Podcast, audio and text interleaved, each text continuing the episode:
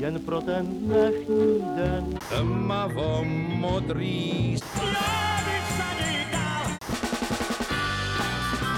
Matildo, počkej chviličku. Láska je jako večernice.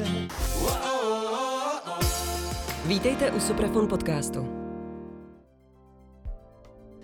Zdeněk troška vypráví, Zdeněk troška vzpomíná. To by mohl být podtitul nového alba Děkujeme, že jste přišli. Je to záznam představení z února 2023 v Domě kultury v Teplicích. Marek Kališ si tam tenkrát povídal s režisérem Zdeňkem Troškou a probrali hned několik témat. Počínaje režisérovým dětstvím v Hošticích, přes rozjímání o jídle až po vzpomínání na Helenu Růžičkovou. Zdeněk Troška je hostem našeho podcastu Suprafonu. Dobrý den, Zdeňku. Dobrý den, přeju dobrý den. Rád jezdíte za lidmi, za posluchači a vypovídáte si s nimi? Určitě. Já mám rád lidi, protože to je, to říkala Helena Růžičková, lidské štěstí je v tom milovat bližního svého. A já je miluju všechny. Takže já jsem happy, šťastný. Vy když jdete po ulici a zastaví vás někdo a chce si s vámi něco říct, tak máte tu Určitě, trpělivost a vždycky. se trváte? Vždycky nikdy neodmítnu. Potkalo vás přitom někdy něco zajímavého? Byl některý z těch lidí, které jste Ježišmarja, potkal, vtipný? si to vymýšlíte? To já si nemůžu pamatovat, já už jsem starý pán. Já už jsem všechno zapomněl. Já jsem rád, že vím, jak se jmenuju a kde bydlím. Vy jste každopádně v tom, eh, na tom CDčku eh, prostřednictvím eh, pana Kališe hovoříte o tom, že vlastně eh, jste chtěl bavit lidi, že to je vaše životní Ano, poslání. ano. Kdy jste k tomu dospěl? Tak já byl komediant už jako dítě. My jsme u nás v Hošticích u Volině měli takový jako soubor dětský, který vedla paní Sládková a ta eh, nám opravdu jako byl úžasný. Ona nám dávala možnost tančit, zpívat, vyprávět, recitovat ke každému možnému výročí, který v tom roce bylo. Začínalo to masopustem, pak bylo MDŽ, pak byly Velikonoce, jako kostele jsme zpívali, měli jsme i takovou záležitost, pak bylo, eh, co to tam ještě bylo, 1. máj, MDD, Mezinárodní den dětí, že jo, Eh, přes léto byly konopické, to je taková lidová hra se zpěvy, eh, a dožínky. No a pak bylo, pak bylo VŘSR, Velká říjnová, a pak byly Vánoce. Takže my jsme byli furt v permanenci. A bylo to úžasné a, a paní Sládková s náma nacvičovala různé scénky, které opravdu byly veselé a bavily ty lidi. Hovoříme o tom, že vás eh, bavilo bavit lidi už vlastně takhle v útlém věku nebo v mladém věku. Stalo se vám někdy, že jste ty lidi vysloveně naštval, že jste to cítil, že jste je pokusem Nikdy. pobavit je naštval? Ne, nikdy. Nic takového se nestalo. Nikdy se takového nestalo. Ani mě nikdo nějak nenapad, nebo takhle, kromě kritiků v novinách, co se týče filmů. Na to já kašlu, protože to nemá vůbec cenu číst. Ale jako lidi normální, nikdy. Naopak. Pořád mě zastavují a děkují za tu práci, kterou jsem pro ně dělal. A nadávají mě, jak z toho, že, chci, že jsem skončil. Jak to, pane Troška, no to, na co budeme koukat, Jeba, máte tady americké filmy. No a vyjádřili se prostě, že se tady nemůže eh, ventilovat, no. Na tom albu děkujeme, že jste přišli. Se také povídá, že vy žijete v Praze v malém bytě. Ano, E, narodil jste se, nebo prožil jste dětství v Hošticích, vy jste se narodil tam ve Strakonicích. pořád. Tam žijete pořád. Pořád. Chtěl jsem se zeptat, jaký je vlastně vztah teď momentálně k Hošticím. No, to je můj domov. Tam jsem se narodil před 70 lety a tam žiju furt. A v té Praze jsem měl jenom byteček, aby měl kde přespat, když jsme tady natáčeli filmy. To nebylo nic o ničem jiným než takhle. Takže já, když jsem neměl práci v Praze, no, tak jsem měl domů. Domů do Hoštic. Je vám 70 let, letos jste oslavil eh, toto Ano, druhé narození. výročí svých 35, tak. Omlouvám se, řekl jsem to špatně. dobře, Eh, děkuji. Jaký je život sedmdesátníka a tvůrce, umělce na venkově? Mně se stala věc, o které jsem nikdy nemyslel, že se mi stane. Já jsem si myslel, že bez toho filmu nebudu moc žít. Že hm, vůbec to není pravda. Já jsem toho jednoho dne krásně jsem řekl a dost. A udělal jsem ostrý střih. Všichni se mi smáli, nevěřili, že jsem schopný já, když mě znali, že jo, takový nadšený filmař. Ne, já jsem opravdu řekl stop, střih a vůbec jsem se ani po tom filmu neohlíd. Takže já dneska žiju v pohodě. Prostě v té knize života skončila kapitola profese, práce, zaměstnání a začala, eh, začala kapitola důchod. A můžu vám říct, že to je úžasná záležitost důchod. To je opravdu bezvadně vymyšlený, protože prostě já už nic nemusím. Já už nic nemusím. Můžu, když chci, ale já nechci, takže nic nemusím. Takže nemám žádný starosti, žádný nějaký problémy přemýšlením o tom takhle, jak tohle, tak ne. Já mám čistou hlavu, já si čtu, já si poslouchám krásnou muziku, klasickou, a já si, já si teda jako neodpouštím dobrý jídlo. No tak jo, dobrý. Já samozřejmě jsem nadšený všežravec, já jim všechno s velkým nadšením, akorát nemusím mít dvě věci. A to je škraloup na mlíku a potom kozí sír nebo kozí mlíko. Ne, to mě smrdí. Ale jinak si jim všecko. Vy jste nikdy za tu dobu, co, eh, nebo za tu dobu od rozhodnutí, že nebudete natáčet, nedostal od někoho nabídku lákavě Jo, finanční, dostal. abyste něco natočil? Ano, dostal. Poděkoval jsem, říkal jsem, ne, etárdy, jak říká Traviata. Ne, je pozdě. Už ne, už ne. Jste hovořil o tom, že jste vášnivý čtenář, ostatně na tom CDčku je evidentní, že jste četl už od dětství. Jakou literaturu máte rád? Víte, já čtu všechno, co je zajímavé. Já si nevybírám. Od literatury faktů přes historii až po červenou knihovnu. Tu četli babičky, tetičky, sousedky, maminka. Takže jako jsem, jako kluk, do toho nahlíd a bavilo mě to. Byly takové jako pohádky pro dospělí. Takže i to jsem čet. Potom takový ty romány z prostředí, které mě bylo hrozně blízký, to byly ty vesnické romány.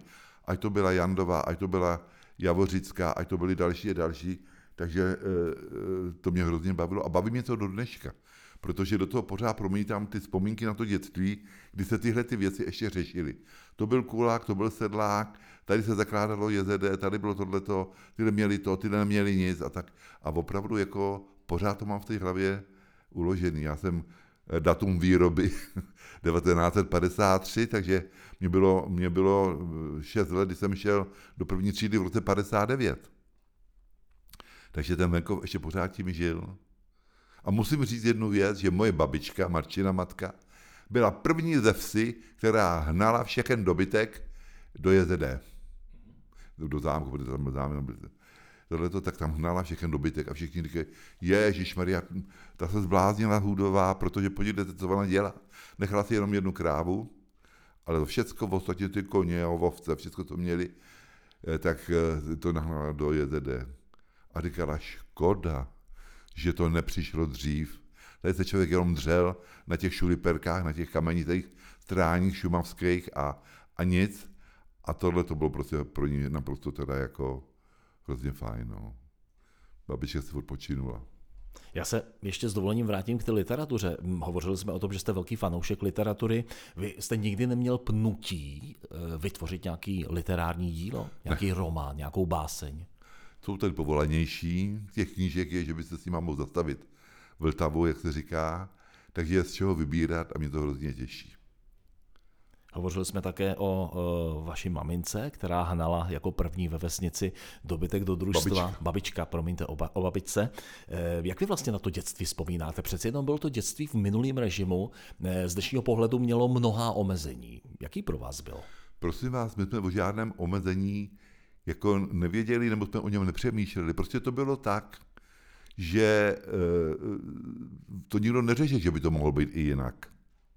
Protože jsme neměli vůbec žádný kontakty na to, aby jsme to porovnávali se životem někde v Americe, nebo tak vůbec, vůbec bylo daleko, to bylo mimo nás. My jsme měli úžasnou partu u nás v Hošicích dětí, my jsme si stavěli všude bunkry, my jsme měli všude nějaký takový prolízačky, schovávačky a tak dále, ale hlavně ráno v 8 hodin jsme šli do školy, do místní, dvoutřídka a ve 12 hodin jsme byli doma, naobědvali se a šli jsme hnát dobytek na pastvu. My jsme měli tu krávu, teda babička, že měla krávu, druhá babička měla taky krávu, takže jsme se s bratrem střídali. Jeden týden já pás u babičky, jako babička nahoře, která byla na horním konci vsi, a pak byla babička dole, ta byla na návsi přímo. Takže takhle to bylo rozdělené a bylo to úžasné, protože všichni měli ten dobytek, všichni pásli krávy, kozy, já nevím co všechno, husy a na té pastvě jsme si pořád hráli. Tam jsme si dělali úkoly taky ale hráli jsme si a bylo to bez. Dětství bylo nádherný, úžasný, krásný a já opravdu teda jako, eh, je mě líto těch dnešních dětí, který sedí doma a čumí furt do těch mobilů a do těch tabletů, protože pro nás největší trest, který mohl být, bylo domácí vězení. To bylo strašný, nemoc, nemoc, eh, nemoc běhat venku. Se, to bylo, my jsme museli být doma vždycky do klekání. To se zvonilo v 7 hodin, jako jo. Protože pak už chodili klekánice, jak nás strašili babičky. Ale kolikrát se stalo, kolikrát se stalo, že nás babičky a maminka hledali po vsi, protože my jsme v zápalu hry zapomněli, že se vůbec zvonilo. Takže to bylo bezvadné, bylo to nádherný. Pamatujete si, kdy mm, se vlastně ve vašem životě pro vás ukázalo, že se budete chtít věnovat filmu, umění, režírování? No to vím velice přesně, to bylo v páté třídě, zedoši u nás v Ošicích. My jsme nacvičovali pohádku Medová pohádka, já hrál krále, měl jsem tři dcery. Přijeli nápadníci a já říkal paní Sládkové, to je paní režisérce já vám, my bychom mohli udělat ples na zámku. A ona říkala, na tomhle tom jevišťátku, když se sem ani nevejdeme. Já jsem na tom trval, takže jsme na Alžbětinskou serenádu nacvičili takové medunetík jakože. Úklona, otočka, úklona a tak dále. Takže jsme měli úplně, byli jsme na vrcholu blá. A navíc jsme dostali vypůjčené, vyřazené kostýmy z Budějovického divadla. A to bylo úžasné, protože já měl opravdický hermelín. Holky měly opravdický jako princeznovský šaty. Takže to, a v té době jsem viděl u nás v biografu francouzský film Kněžna de Clève Marinou Vlady a Jean Marem. A ten začíná velkým svatebním plecem v Louvru, kde v tom obrovském sále tančí 60 párů eh, lidí oblečených do krásných renesančních kostýmů a mezi nimi září právě ta de Clève podání Mariny Vlady. A já jsem byl tím unešený, když jsem viděl tu naši hadrárnu na tom jevišťátku a tady jsem viděl ten, ten rozmach, tak jsem říkal, ne, žádný divadlo, film je pravda, film budu dělat. A rozhodl jsem se, usnesl jsem se, že v té páté třídě jako budu tím režisérem a vůbec mě nenapadlo, vůbec se nevěděl o žádných překážkách, eh, které by mě mohly v tom životě, v tom rozhodnutí potkat a omezit a tak dále, dokonce i zabránit. Já jsem to bral jako, že to je jasně, já jsem se rozhodl a tím to platilo. Ale zároveň, já jsem si okamžitě ze všech možných knihoven u nás ve okolí vypuštil všechny knihy o filmu a o filmování, už jsem v tom ležel. Na úkor školy, samozřejmě. Protože jsem si uvědomil, že matika, fyzika, chemie a geometrie, tahle ta čtyřhlavá sáň, se kterou jsem horko těžko bojoval, tak proč, proč se mám zabývat něčím, co v životě potřebovat nebudu? Když budu tím filmovým režisérem, že jo? A to jsem říkal těm pedagogům. Ne, já jsem si trval na tom, že to nebudu se to učit, protože to je zbytečný. Maminka nestačila jezdit do zborovny, furt doma křik a váda. Já jsem stál neochvějně na svém přesvědčení jako mistr Jan Hus, který se narodil v Husinci, což je přes kopec, ano, a já se no hodíte. Ten taky necouvil ze svého přesvědčení, jeho upálili, já jsem akorát dostal přes hubu, no tak to bylo... v podstatě to tež. Eh, měl jste v té době nějakého kamaráda, souputníka, který měl podobný sen a který vás podporoval, anebo jste byl v tomhle solista?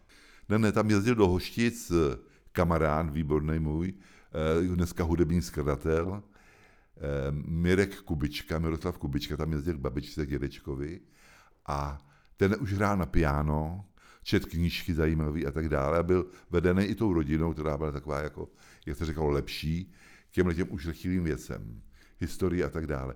A my jsme byli nerozluční kamarádi, my jsme psali divadelní hru, kouzelný prsten, my jsme si navrhovali jakože kostým, jak by to dělali a tak dále a tak dále. A tím jsme žili. A Mirek právě tím, jak hrál krásně na piano, tak mě donutil k tomu, v dobrém slova smyslu, že jsem taky zažádal rodiče, že bych hrozně rád hrál taky na to, na to piano. Jenže já jsem v prvním roce, v první třídě jsem onemocněl, na sáňkování jsem prostit a dostal jsem revma, těžký revma, takže si mě odvezli do nemocnice, kde jsem byl skoro půl roku.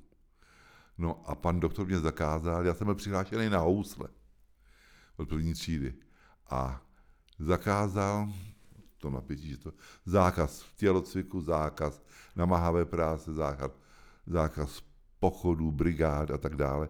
Takže já jsem byl takový jako trošičku stranou od toho uh, momraje dětského. Nicméně v druhém pololetí v šesté třídě mě pan doktor se zavřenýma očima dovolil hrát na piano. A já jsem byl tak nadšený tím, že jsem vždycky každý rok udělal dva roky. Jako. Takže to mě hrozně bavilo. Pak jsem hrál na varhany ještě u nás v Hošicích, jsem hrál babkám v kostele. No a tím jsem žil tou muzikou, vážnou muzikou. Ale samozřejmě jsem miloval Český střední proud, God, Vondráčková, Kubišová a tak dále. Anička eh, Hegerová a tak. Takže to Mařenka, tamhle Rotrová, vidím tady ty plagáty u vás. Takže hm. Vy jste střední školu studoval ve Francii. Co zatím bylo?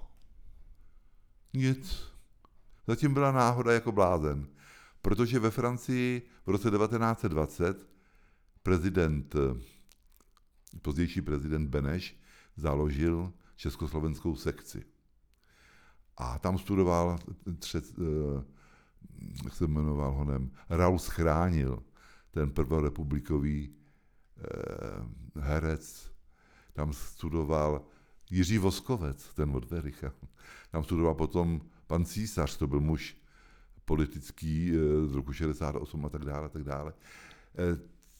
Eh, ty, ta sekce československá tam skončila eh, před válkou, za války to bylo zavřené, po válce se to otevřelo na tři roky, po 68. se to zase zavřelo.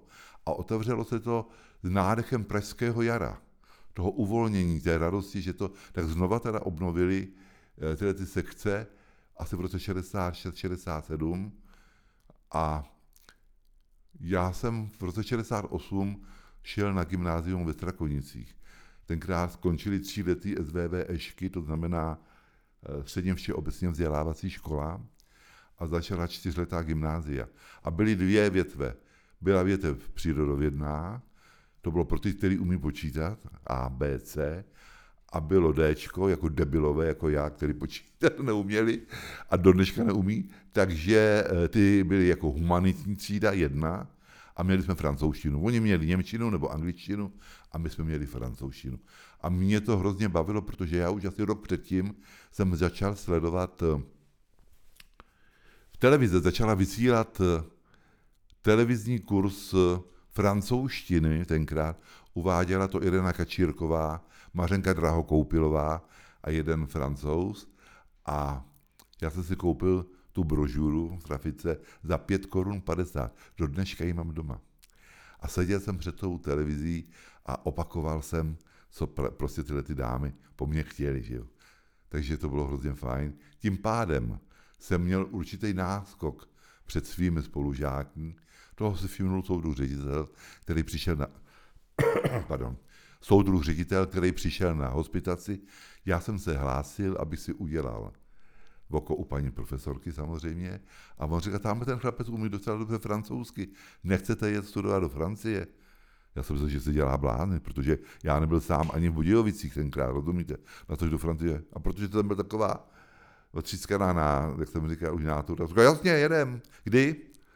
Pátek, nebo prvního, nebo kdy, jak to?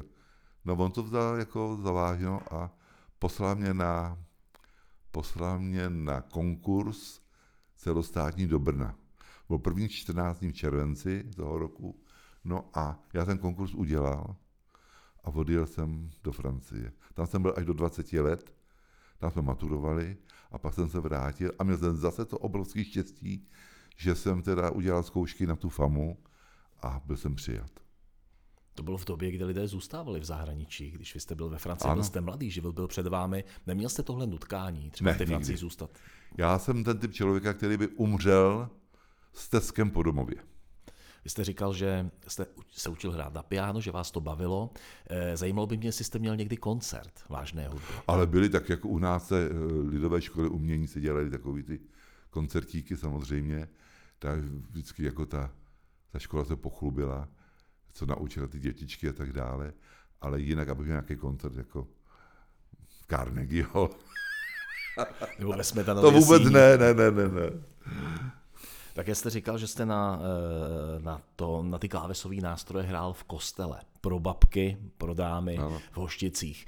Vy jste potom v těch filmech eh, měl takový uh, vztah zvláštní ke křesťanství a k církvi, protože vy jste na ní hleděl s nadhledem a dělal jste si z ní legraci. Jak jste k tomuto postoji přišel, když jste sám s- v kostele hrál? My jako děti jsme museli chodit na náboženství, byť to bylo v té době, o které mluvíme. Takže se chodilo na náboženství, protože babičky si to přáli a babičky to nařídili. Takže vždycky každou druhou středu po vyučování ve třídě bylo náboženství. Od dvou hodin do tří bylo náboženství. Pak jsme sundali kříž s Kristem z tabule, obrátili jsme ho obličejem ke zdi, aby to neviděl, tu hrůzu, která následovala, vytáhli jsme kapsy pionýrských šátek a od tří do čtyř byl pionýr. A na chodbě té školy se potkávala soudružka vedoucí s panem farářem. A vždycky ho veselé zdravila, čes práci, pane faráři. A on říkal, až na věky věků, soudružko vedoucí, až na věky věků. V tom jsem vyrůstal. Navíc zároveň, zároveň jsem leta letoucí ministroval. Takže opravdu ten farář, který ho znáte z filmu eh, Slunce se mnou, farář Otík, to je přesně obraz pana faráře, který mu jsem ministroval. On byl taky léčitel, on byl taky bylinkář, chodil s tím zavátaným kapesníkem na hlavě, měl to kolo, jezdil po těch bylinách a vždycky po mši řekl, ženský, kvete, já nevím, lomikámen, potřebuju lomikámen. No a babičky už neudělali nic jiného, než nás vyhnali, nás ubohé vnuky a vnučky a my jsme tam lítali po těch úhorech a trhali jsme lomikámen, to se musí trhat opatrně, se vydává i s těma kořínkama, který mají takové bobulky na sobě, ty jsou léčivý. Nejstrašnější bylo, že se, my jsme museli trhat hluchavku. Představte si kluka v páté třídě, který sedí u tarasu a takhle obírá tu hluchávku. To bylo smrtelné. Takže jo. Když to byla bříza, nebo já nevím, kopřivy, tak to šlo rychle. Ale hluchavka. To bylo strašné. No a já jsem ministroval, ministroval a pak umřel starý pan řídící, který u nás hrál na varhany a babky za mnou přišly a říkají, hele, hraješ na piano, klapky jako klapky, pojď nám hrát do, v kostele. A moje babička zpívala, byl jako první soprán tam. Tak jsem hrál, tak jsem hrál v kostele u nás na varhany. A my tam máme barokní pozitiv, ještě víceméně. To je, klávesnice je černá a půl tóny jsou bílé. Tudíž obráceně nejsme zvyklí u piana, že jo. A je to malá oktáva, jsou to asi tři oktávy jenom. Takže, ale hrajou krásně. Ten kos, ten, ty varhany byly v kostele eh, na Malsičce ve Volini a to byl zbytovní kostel a když ho zru, Josef II. zrušil, tak se z toho udělalo skladiště. A biskup Klumčanský, který se narodil u nás v Hošicích na zámku a stal se později arcibiskupem pražským, tak ten zařídil, aby ty varhany nedošly k újmě, tak je nechal přenést do Hošického kostela. A tam jsou dodnes. Jste vlastně eh, teď během tohle povídání vzpomněl na slavný film Slunce, seno, jahody. Ten má letos 40 let, protože ano. měl premiéru v roce 1983. Říkal jste také, že předobraz eh, toho otíka byl člověk, kterého jste znal, ale já si myslím, že tam těch předobrazů bylo asi víc k těm postavám. No určitě, samozřejmě, protože to, to vznikalo, na co jsem si vzpomněl v těch hošicích a, nebo ve okolních vsích a tak dále. Takže to všechno mělo jakýsi reálný základ a jenom se to malinko posunul do té do tý nadsázky humorní. Když eh, jste začínal točit film Slunce, seno, jahody, jakou jste měl ambici? Vůbec žádnou. Jenom jsme chtěli udělat. To byl takový vlastně just. Já jsem se rozčílil na jaře toho roku 83 na Barandově, to byla taková schůze, výroční velikánská celopodniková. Já jsem říkal, prosím vás, můžete mě říct, kdo rozhoduje o nákupu zahraničních filmů za těžké devizy a pak se koupí takové voloviny, jako třeba teď tady je povídkový film Cukr, med a feferonka. Teď to si můžeme natočit tady taky sami. No, jenom mě koukali, jak to myslíte, pak to říkám. Já to vemu kameru tamhle do Hošic a natočím tam taky takovou nějakou volovinu a je to. A ten mě chyt za slovo, ředitel Plachy říká, tak natoč, já panu natočím. No natoč, já panu natočím. a ten film vznikal úplně mimo uh, plán filmového studia Barandov. Protože já jsem si vzpomněl na svůj nerealizovaný scénář absolventského filmu Ta naše vesnička česká. S tím jsem chtěl absolvovat. A protože se mě povedla, podle pánů eh, pedagogů, eh, inscenace čtvrtého ročníku, návrat s Janou Štěpánkovou, Rudou Jelínkem a Jirkou Švarcem, mě řekli dokonce, že to je tak jako už profesionálně zvládnutý, že by to hned ten večer mohla odvysílat Československá televize. A, a to od... jste režíroval? Já jsem to režíroval, no, no, no, no. To byla moje jako ročníková práce. A e, oni mě na základě toho odpustili pátý ročník studia. Je no to nemůžete, já chci, pátý, já chci končit filmem, já mám ten scénář připravený. Ne. Takže já místo studia nakonec jsem pracoval jako jeden rok jako asistent na režii na FAMu a to mě ale hrozně nebavilo. Já jsem přece nestudoval tady, abych tady učil prvňáky, jak mají dělat popis práce. To bude, času do teď budu v důchodu. No tak potom jsem odešel na, na Barandov jako asistent, tak to tam bylo tenkrát, jste musel udělat několik filmů jako asistent, když jste se osvědčil, tak několik filmů jako pomocný režisér, což byla vyšší eh, to profese, no a když už to, to opravdu bylo dobrý, tak vám dali film, jakože jste mohl natočit. A mým prvním celovečerním filmem byla eh, komedie ze školy Bota jménem Melikar. Ještě předtím jste natočil spovídkový film. Jo, ano, ale, ale to jsme dělali hrozně To jste dělali tři. To, to byly tři povídky, jako start. Mm-hmm. Dostali jsme scénáře. Jak já se rodí tam, chlap, myslím se jmenovalo. Jak rodí chlap se to jmenovalo. Já jsem tam měl povídku, ta na mě zbyla víceméně. E, tam měla povídka Poštovský panáček, protože Láďa Drha a Honza Ekl si rozebrali ty povídky, které tam byly ty druhý a já jsem dělal tuhle tu povídku na sněhu, který nesnáším, nesnáším zimu, nicméně jsme to natočit museli, no ale nicméně páni eh, šéfové Barandova uznali, že teda jako to má určitou poetiku a je to trošičku jiný než ty, ty povídky těch mých kolegů, no a dali mě potom natočit Botumenem Melichar. Kdy, v jakou chvíli se ukázalo, že by bylo dobré natočit pokračování filmu Slunce, seno, jahody? Potažmo vlastně třetí díl Slunce, seno, erotika, předtím Slunce, seno a pár facet. No tak byl to divácký zájem, divácký ohlas samozřejmě, protože byť ten film, tenkrát cenzura poničila, tam chybí asi 9 nebo 10 minut filmu, v tom Slunci, seno, jahody, nesměl být nikde inzerovaný, nesmělo se o něm psát, Prostě jemu hrozilo, že skončí v trezoru. Ale nakonec potom ho takhle jako poničili a dopad do jak dopad. Ale e, byl to opravdu ten zájem i tenkrát na tu dobu. Tenkrát ho promítalo jenom jedno kino. To bylo kino u Hradeb. Jako v celé Praze. No tam bylo furt vyprodáno, prostě rostly, rostla náštěvnost, rostly tržby. No a stalo se, že, že potom za pět let roce 88 mě chytil ředitel Plachý eh, na, ta, na takové schůzi, o které jsem mluvil před chvilkou. A říká, hele, hele, pojď sem, pojď sem, pojď sem. prosím tě, eh, musí natočit nějakou komedii, protože nám vypadla dramaturgického plánu. Já pano, a zase mě z ní půlku vystřiháte, jako ze slunce se na jahodě, jo. Ne, ne, už se stříhat nic nebude, protože máme perestrojku. Byla perestrojka, a opravdu rukou dáním mě ujistili, že se z toho filmu nevystřihne ani okýnko. A dodržel svého slibu, tak já jsem natočil Slunce seno a pár facek a z toho jsem nemusel vystřihnout vůbec nic.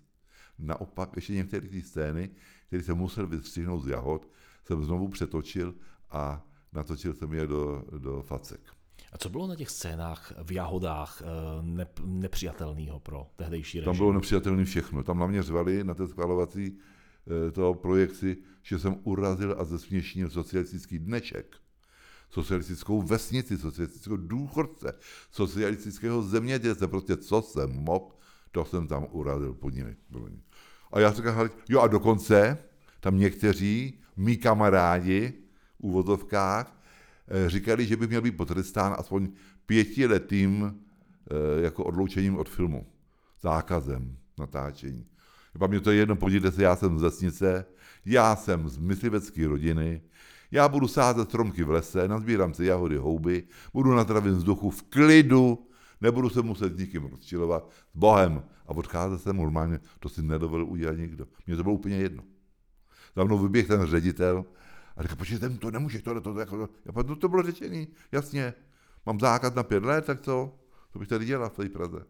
No, tak jako, Nakonec eh, série Slunce seno měla tři filmy, ovšem série Kameňák také a série Babovřesky také. Je to náhoda?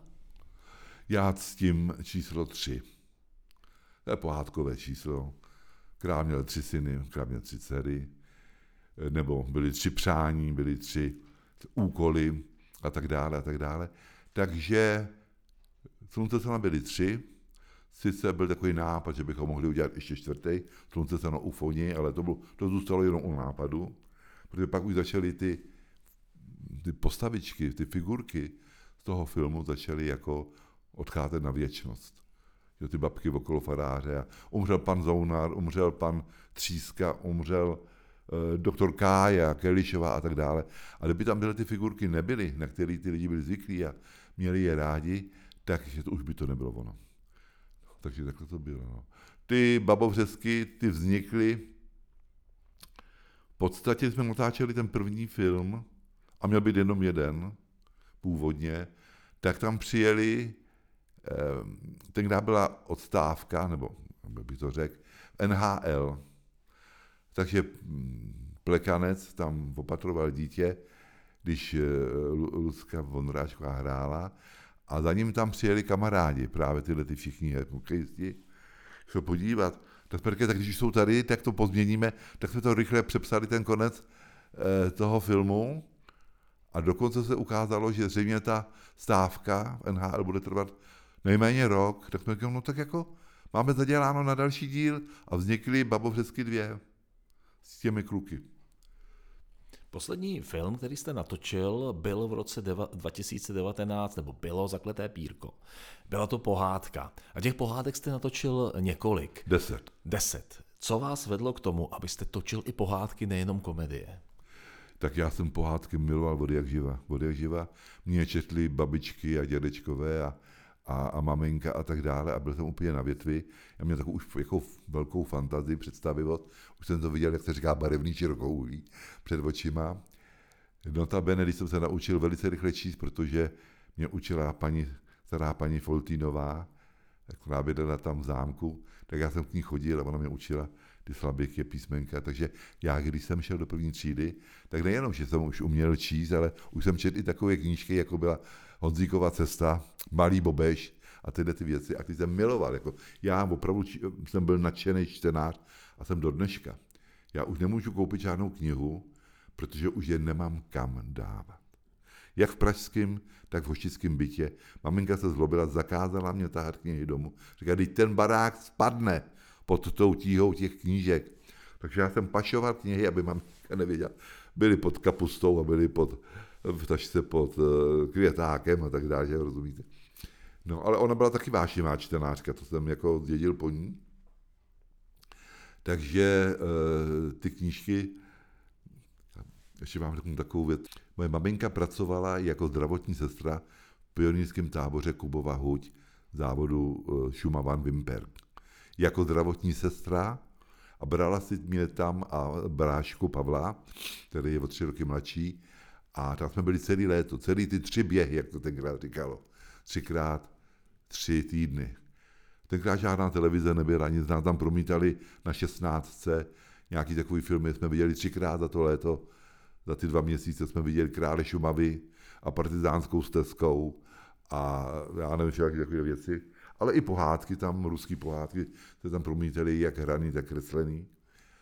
A já jsem, ale byla tam dobře zásobena jako pionýrská knihovna. A já jsem tam našel knížku České pohádky Jana Drdy s ilustracemi Josefa Lady. Já jsem čet pořád, pořád. Měl jsem velikou radost, že ty pohádky jsou dlouhý, že dlouhou dobu budu s těmi hlavními hrdiny tam. A četl jsem to pořád dokola a když končily prázdniny, tak se přiznám, že jsem neměl tu sílu tu knížku vrátit do knihovny. Strčil jsem ji do kufříčku odvezl jsem si ji domů. I stalo se jednou krásného dne. Maminka připravovala oběd, babička jí pomáhala, seděla u stolu a něco krájela.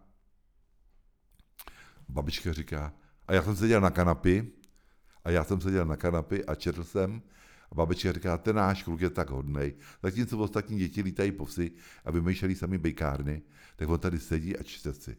Matka takhle odhledla od toho sporáku. Říká, co to čteš? Babička pohádky čte. No to vidím, ale jaký? On tuhle knížku ukradl v pionickém záboře. Na Kubovce. Babička říká, no a co? Mají ukrát někdo jiný, tak ji má najít deneček, no. Velice. Jo. No a říká, no. Matka říká, v létě tu knížku vrátí zpátky, je ti to jasný? V létě jsem ukradl krásu nesmírnou. To byl zase soubor ruských pohádek s nádhernými ilustracemi a tak dále. Babička říká, nic. V neděli se vyspovídáš z tohohle toho hrozného hříchu. Pan farář bude mít radost, že máš krásný nový hřích a ještě dostaneš svatý obrázek. Tak. A dojdi si pro sešítek hříchů, takový sešítek hříchů, a tam jsme psali ty hrozný hříchy. Neposlouchal, nadával, odmlouval, nechtěl jíst, nechtěl po sobě uklízet hračky a tak dále. Že jo? A teď by se tam měl napsat že jsem ukradl knížku. Babička, počkej, napíšeš tam sebral, ne, ne, počkej, jinak, jinak, jinak, ne, ne, ne. Vzal, ne. Vzal si knihu pohádek jako vzpomínku na pionýrský tábor na Kubové huti. A to není hřích.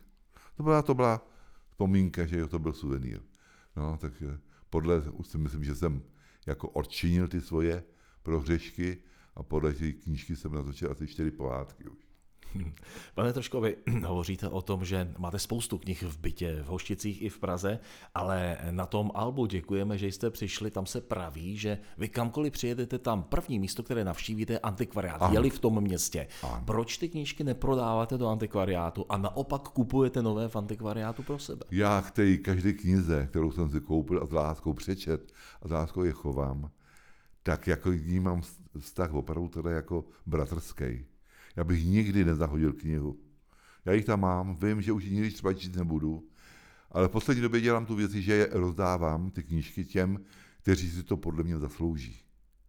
Protože když vidíte, že třeba eh, zemřel, já nevím, dědeček, babička a ty mladí, kteří dneska nečtou vůbec, jenom ty SMSky, jo, tak jim to tam překáží v bytě, ty knížky protože oni přijdou do antikvariátu, říkají, prosím vám, můžete k nám přijet a odvést si ty knížky, nám to tam překáží a my si chceme koupit domácí kino a tak, jako rozumíte. Takže spousta úžasných knih takhle jde do, víte kam. Mm. No, je tady Zdeněk troška, který je schraňuje. A já je schraňuju a není tam hnutí. A opravdu třeba vemu tu knihu, kterou jsem dlouho neměl, jenom si ji prolistuju, připomenu si a tak dále, nebo se znova začtu, takže jako já bez knížek to bych umřel. To, to prostě nejde. Vy jste už na začátku toho našeho povídání řekl, že končíte s filmy, že už jste prohlásil, že končíte s filmy, pravděpodobně na tom nic nezměníte. Ne. Jak je to s vaší prací v divadle? To je to samý Bledě modrým. Tam jsem taky skončil. Teď dojíždí ve státní opeře, dojíždí moje inscenace Rusalky, Antonína Dvořáka. Myslím, že poslední představení je 7. ledna příštího roku. Pak se tato inscenace, která tam byla asi 19 let, tak je stažená, byť byla pořád plná, byla pořád vyprodaná a budu dělat novou rusálku moderní. Už se těším, jak tam bude rusalka jezdit na kole a tak dále to tak asi dopadne, protože to se, to se stává. Dobře, pane Troško, děkuji vám moc krát že vás, za vaše vyprávění, za to vzpomínání. Eh, připomínám eh, posluchačům tohoto podcastu, že jsme hovořili se Zdeňkem Troškou především o albu Děkujeme, že jste přišli, které vydal Suprafon před několika dny. Hodně štěstí a hodně zdraví. Děkuji vám taky a mějte se pohádkově.